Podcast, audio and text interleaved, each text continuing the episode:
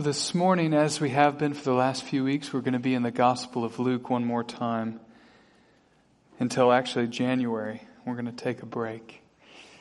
But we're in Luke chapter 18 this morning.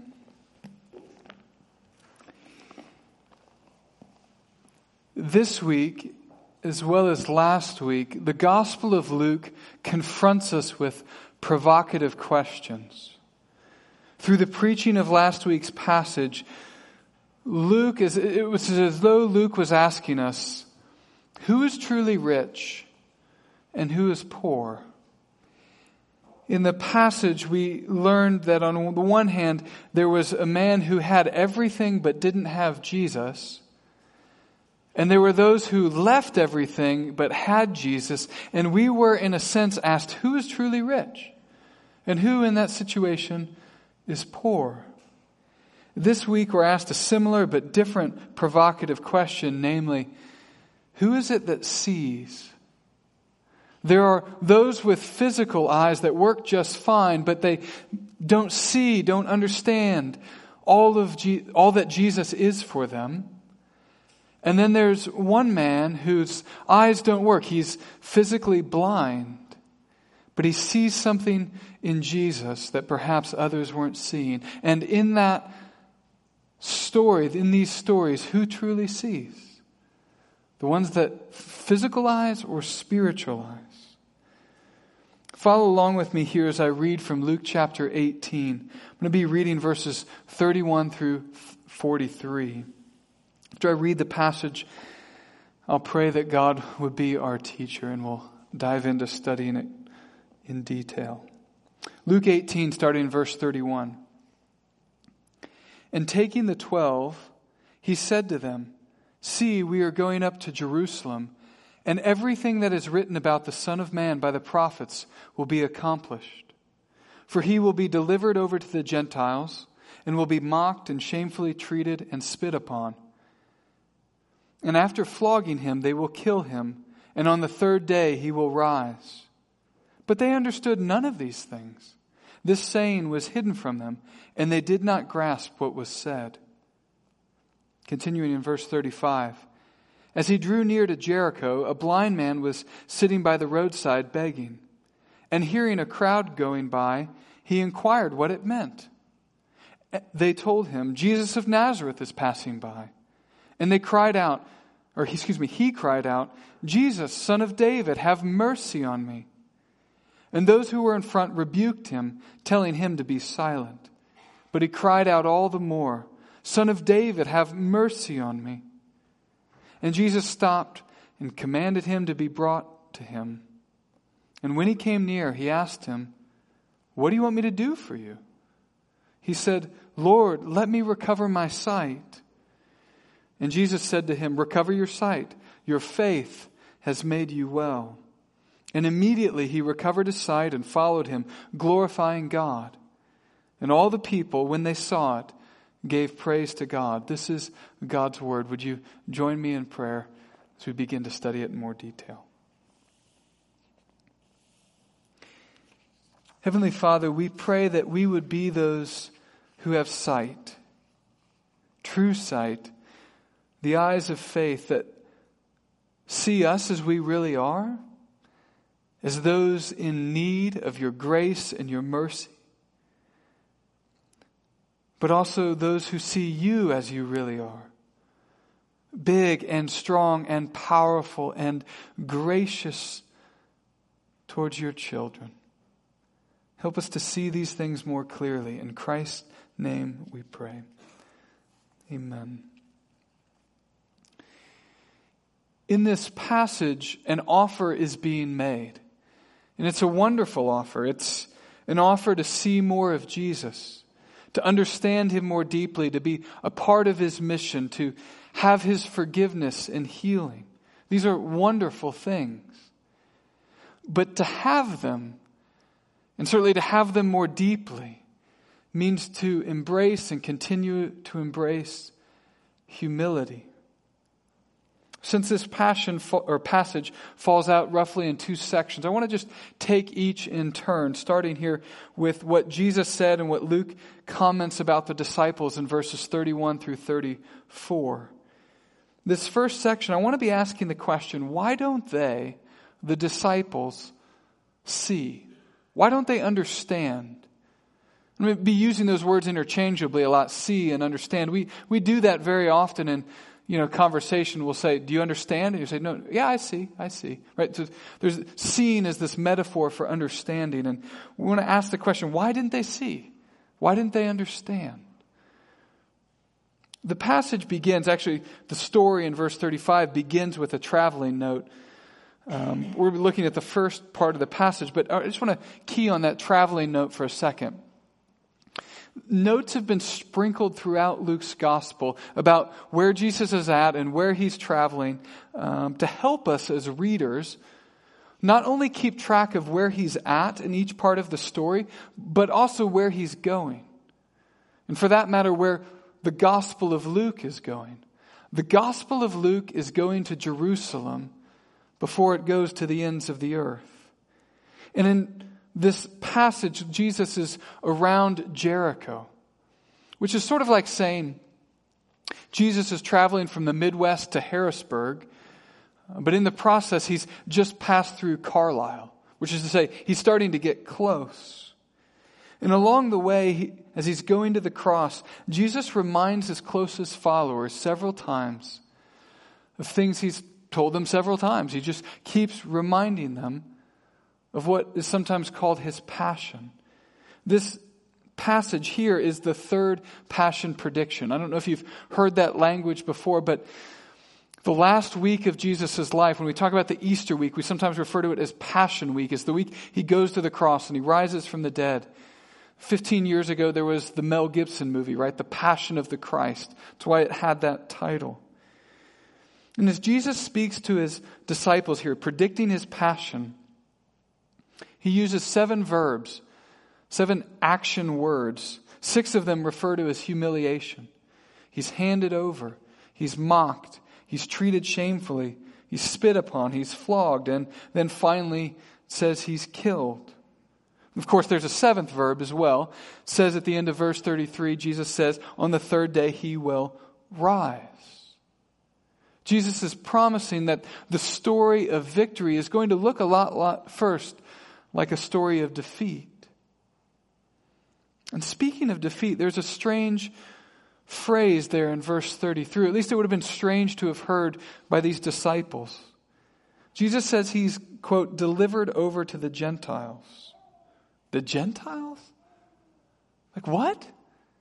I mean, is, is, is, the disciples would have heard this. They would have heard the Old Testament overtones of this phrase. When God's people in the Old Testament, they stacked sin upon sin and dishonesty upon infidelity and injustice upon indifference. God used the wrath of two Gentile nations to crush his people. Just using round numbers, somewhere around 750 BC, God delivered his people up to the Gentile nation of Assyria. And then it was in 600 BC that it was the Gentile nation of Babylon. And when Babylon came, they surrounded the city of Jerusalem. I mean, just, I know Harrisburg isn't Jerusalem, but you picture it as we had walls and they surround the city of Jerusalem and eventually there's a breach in the wall and the armies come in and they destroy the capital, leveling it to the ground.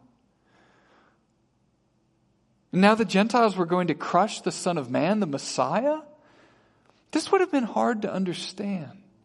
In fact, as I'm going through this passage on my own, just studying it in these preceding weeks, I'm working through it kind of verse by verse, just printed it out on a piece of paper. And literally, I hadn't read through the whole thing at first. I'm just going verse by verse. And when I came to this verse, here's what I wrote to the side.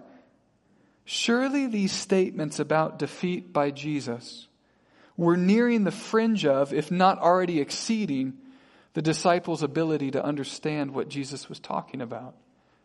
That's what I literally wrote. And then I came to verse 34 and I was like, oh, see, it seems I was onto something here. This is the natural conclusion. Look at what verse 34 says.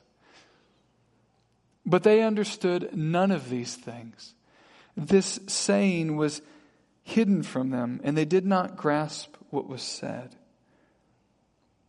We have come to the limit, so to speak, of the disciples' understanding, at least at this time. So I want to come back to the, okay, the question I'm asking here at this first part is why didn't they understand? Why didn't they see? My first impulse is to suspect, I don't know if this is the right impulse to have at first or not, but my first impulse is to suspect that some sort of mysterious divine sovereignty is going on. What I mean is that for some mysterious reason, Jesus wants to predict about his sacrificial death that's, that's coming, but he's doing it in such a way that the full understanding of that is veiled to them so that maybe he can turn on the lights in a brighter way after his resurrection. Maybe he has this mysterious plan that that's better for them, that's better for us. And in fact, that's exactly what happens in Luke's gospel. Luke 24, Jesus shows up after the resurrection and he takes them to the Old Testament scriptures and they realize, oh yeah, it was there all the time. So maybe there's a mysterious divine sovereignty going on why they didn't understand. But I started thinking about this more. And I think there are more plain reasons that lead us to understand and then in fact see applications to our own lives why they didn't understand this story of a Messiah that wins a victory that looks like defeat, at least at first. What are those reasons? Well, at least two of them. Two reasons they might have been prevented from seeing fully what Jesus was doing was that they were selectively choosing what passages of the Old Testament to emphasize. They had selectively held up some passages and not others. And that had problems to it. And the other reason was their pride. We'll go through each of these in turn. First, let's talk about picking and choosing expectations about the Messiah. In the mind of these disciples, Messiahs don't go to the cross, not to die, and certainly not at the hands of Gentiles. When a Messiah rides into Jerusalem, he does so, well, we would say on a white horse, they would say on a donkey. And he doesn't go to a cross, he goes to a throne. And he establishes a kingdom that immediately and always goes up and to the right only. And it's understandable in a sense why they would have thought these things. The people of God, if we could just go back in time and sit with them at a campfire and just tell us about, say, tell us about your history. They would have said that they are a people that have experienced a beatdown with only moments of reprieve here and there.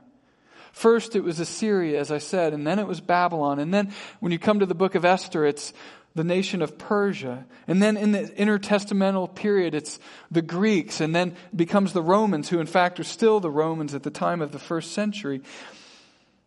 And what had happened during this time, this time of suffering and subjugation, is that they had looked into the Old Testament and they had seen these wonderful, lofty, triumphant promises that were given to the people of God, and they lifted those up and kind of sort of just ignored the way of suffering, the way of the cross.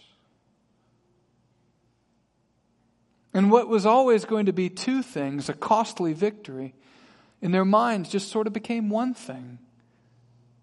You know, something like this happened to me once, forgetting that one thing was really two things. In a sermon a few years ago, this has been a few years ago, I, I referred to um, a number of the unfortunate travel mishaps that happened on my honeymoon. I don't know how many of you were here a few years ago for that. You seem to greatly enjoy it, um, hearing about the ridiculous um, mistakes I made on my honeymoon related to travel, and including the one time ending up in a dark alley. where I was offered drugs, and it seemed like we, my wife and I were just on the verge of being mugged and perhaps murdered. You really enjoyed that story, as I remember it. Um, I'm not sure why you enjoyed it so much.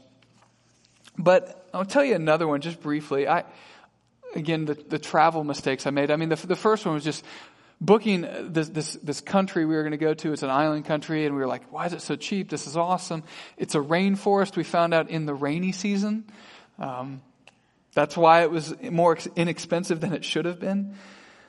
Um, but in the midst of getting married, it felt like there was a thousand details to keep track of. We I was also going to graduate from college at the time. I was moving to a new city. I needed to find a job in that new city. There There's just so many things to keep track of. And so we booked the trip and rainy season, rainforest, oh, bummer. We figured, you know, and it rained seven of the eight days or whatever, or six of the seven, whatever it was.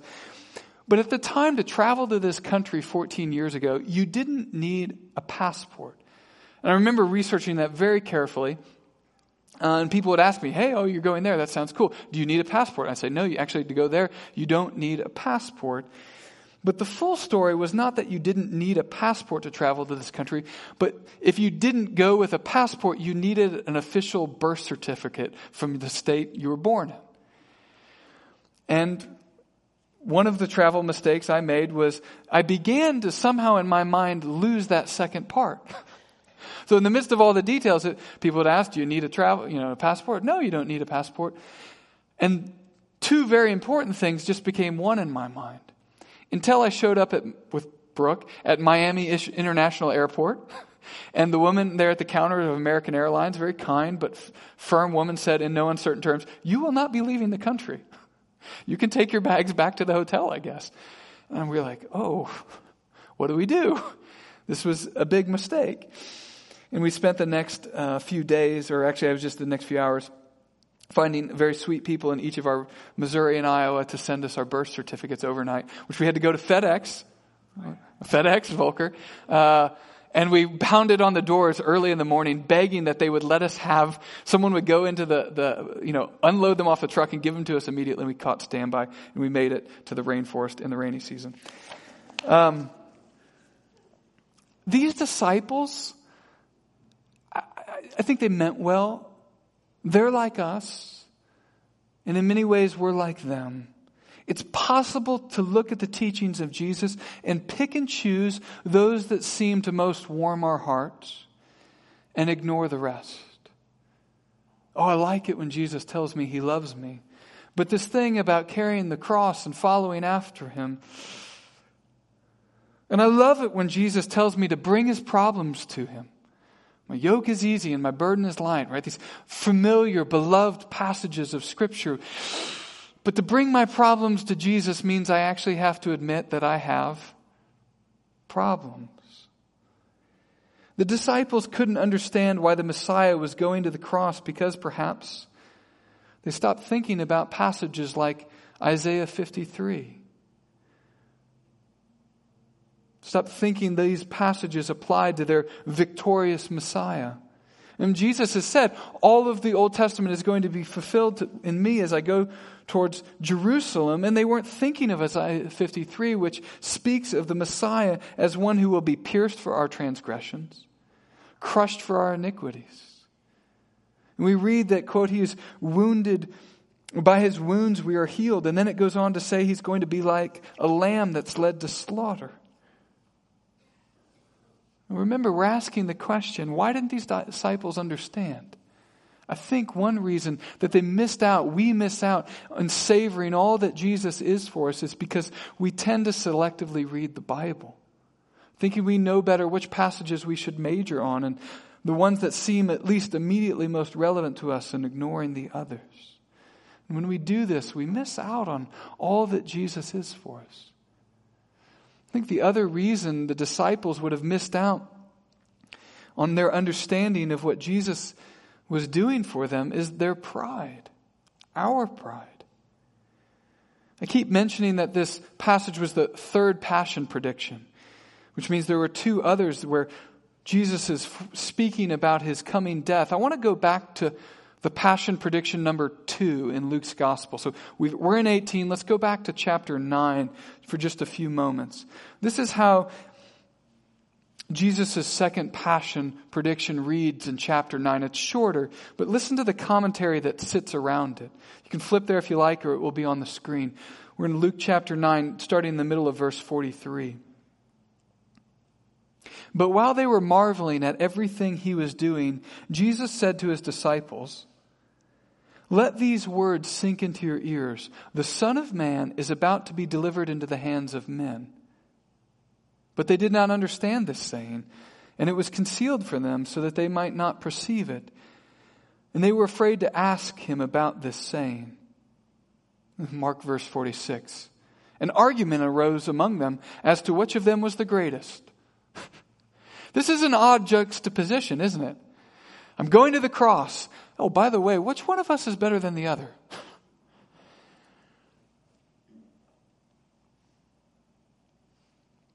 Now, is there some sort of mysterious divine sovereignty going on that is hiding the meaning of the cross from them, at least at this time, so that later they're going to understand it better when Jesus is risen from the dead? I, I do think something like that is going on, but they're culpable in their misunderstanding. And it says the reason why.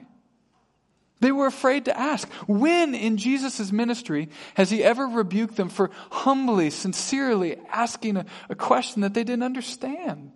I mean, he's rebuked people and would continue to do so throughout his ministry, and we're thankful for that. But these humble, sincere questions, he's never sent them away.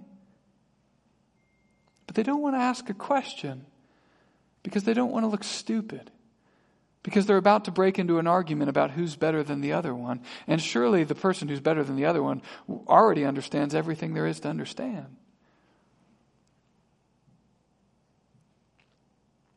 Our pride keeps us from seeing who Jesus is. That's the point made in Luke chapter 9. So we were in 18, we went back to 9. But when we come back to 18 and we read this second story, I think it's the exact same point is being made.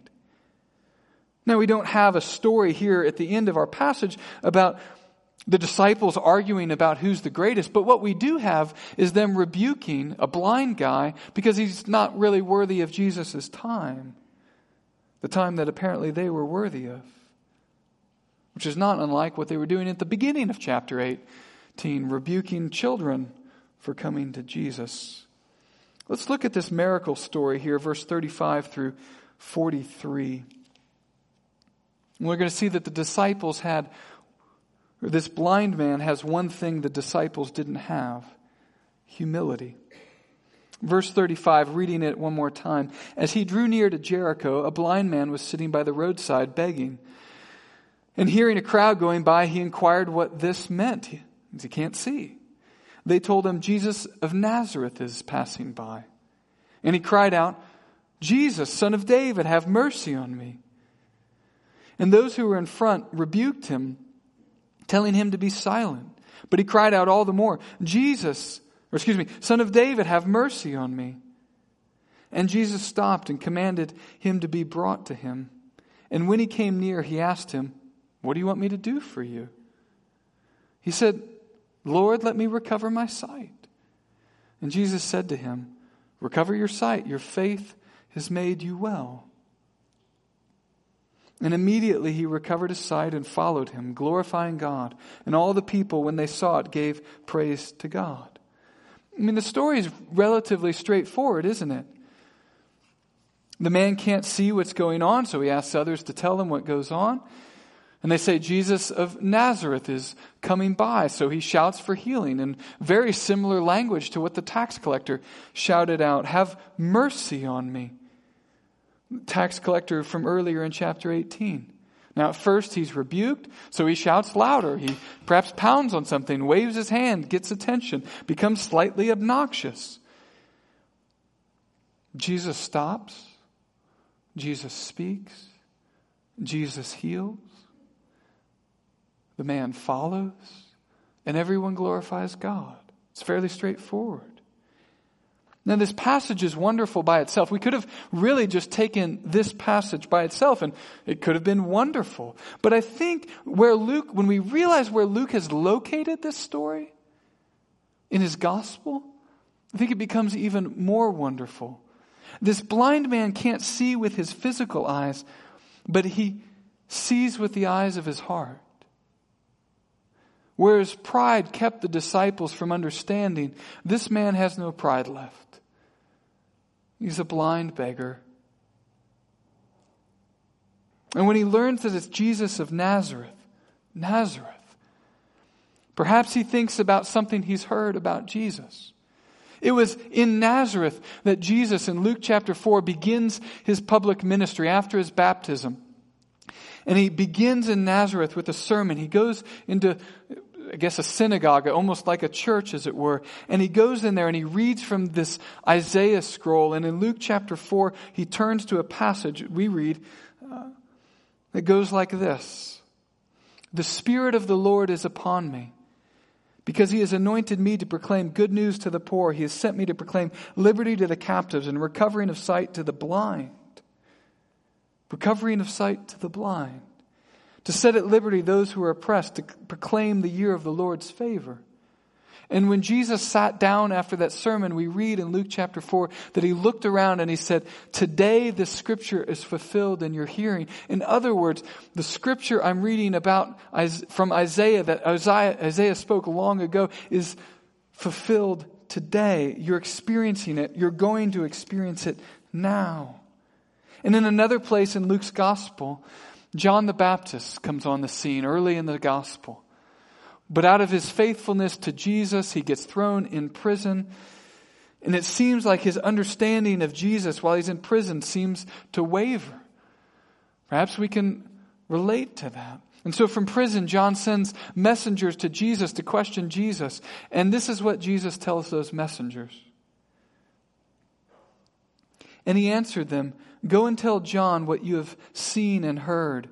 The blind receive their sight, and the lame walk, and lepers are cleansed, and the deaf hear, and the dead are raised up. The poor have the good news preached to them.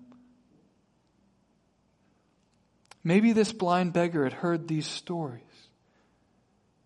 The stories of Jesus' first sermon in Nazareth, the stories of John and the messengers, and if he hadn't heard them. He had heard other things, surely, to come to the conclusion that Jesus can heal me. My brokenness I can bring to him. And maybe his humble estate made him unafraid to come to Jesus with his problem. Maybe his humility made it so he didn't care when peer pressure was telling him to knock it off. You're getting too emotional about Jesus. You're getting too worked up. You're into this whole Jesus thing too much. Just cool it down a little bit. He doesn't care about you that much. Maybe it was his humility that left him undeterred. Maybe it was his humility that when Jesus asked him, What do you want me to do for me? He didn't have any hesitation in saying, I have a problem. Would you fix it? But I should be careful, I suppose. I should be careful because I, I don't want to imply Whatever problem you have, if you bring it to Jesus and you're just humble, immediately it's going to get fixed. Right? You just bring your problem to Jesus, and as quickly as you bring it, as quickly as it's gone. If I implied this, I suppose we'd be back in the first part of the sermon of picking and choosing passages of Scripture. Because if you have a problem and you take it to God, it, He might not fix it immediately. He often has His own purposes for beginning a healing that then goes on through the rest of our lives. In fact, that's part of the reason we're going to spend 10 weeks starting next week in the Old Testament book of Job. It's the story of suffering, nearly unimaginable suffering, that lingers far longer than it, Job would have had it linger. And in the midst of it, he's referred to as godly. His sin wasn't because of his or his suffering wasn't because of his sin. And God didn't fix him immediately. So we have to be careful. But I also would be remiss if I didn't say that too often our pride keeps us from all of the joy and all of the forgiveness and all of the healing that Jesus would love to give us. It was about this time last year so August, September, then into October. It's about this time last year that our church was in the process of selling buildings and purchasing this one and moving out and moving in and beginning and planning the renovations. And at that time, I was still keeping up my regular share of the preaching load, as well as leading or doing whatever else it is that I do. And I was trying to keep up and do it all and make sure the building plans were submitted on time, which they weren't.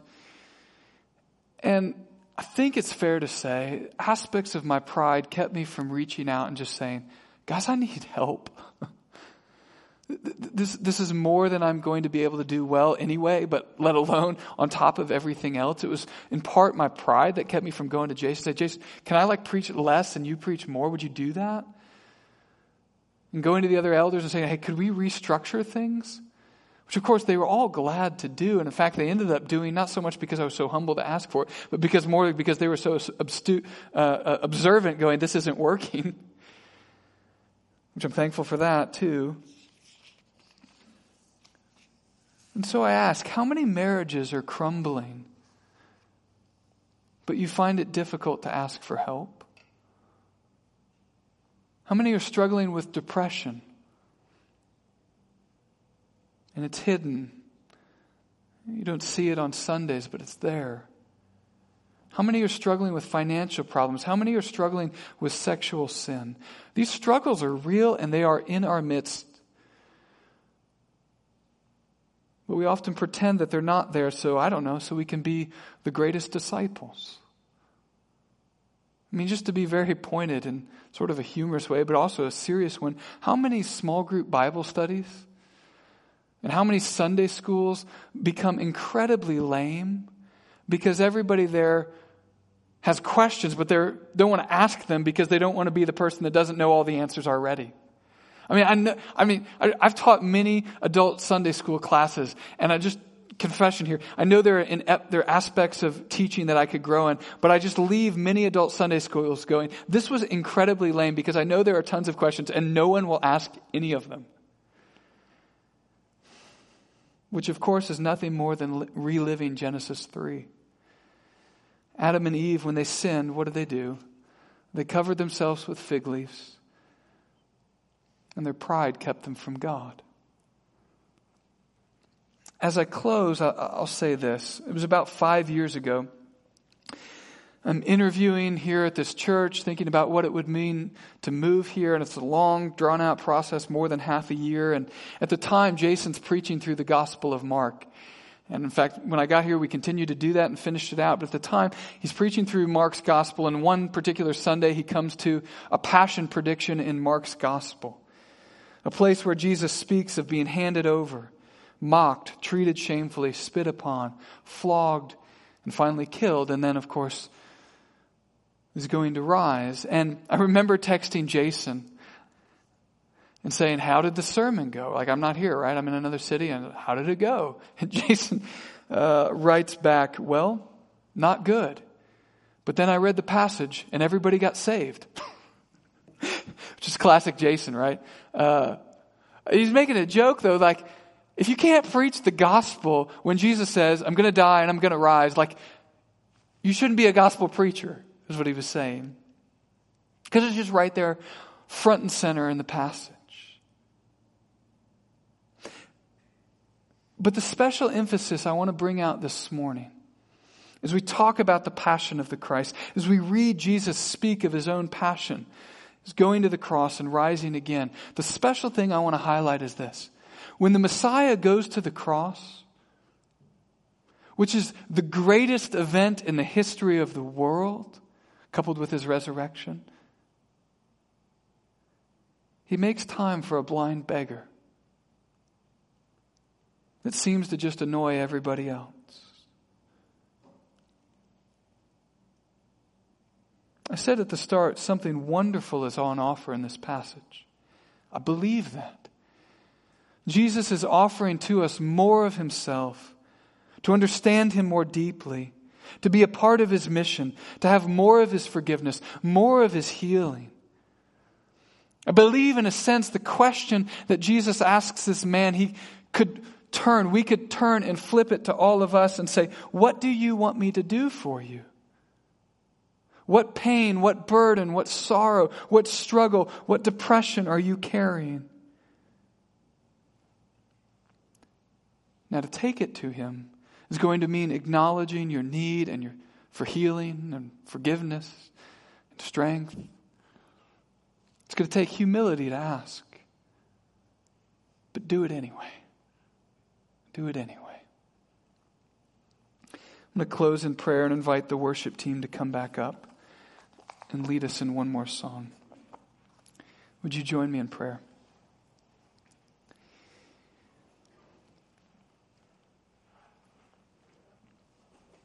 Heavenly Father, how like you in the gospel to take the very things that are required of us and make even those requirements a thing that is for our good. What I mean is for you to require humility of us. It simply means to trade our fig leaves for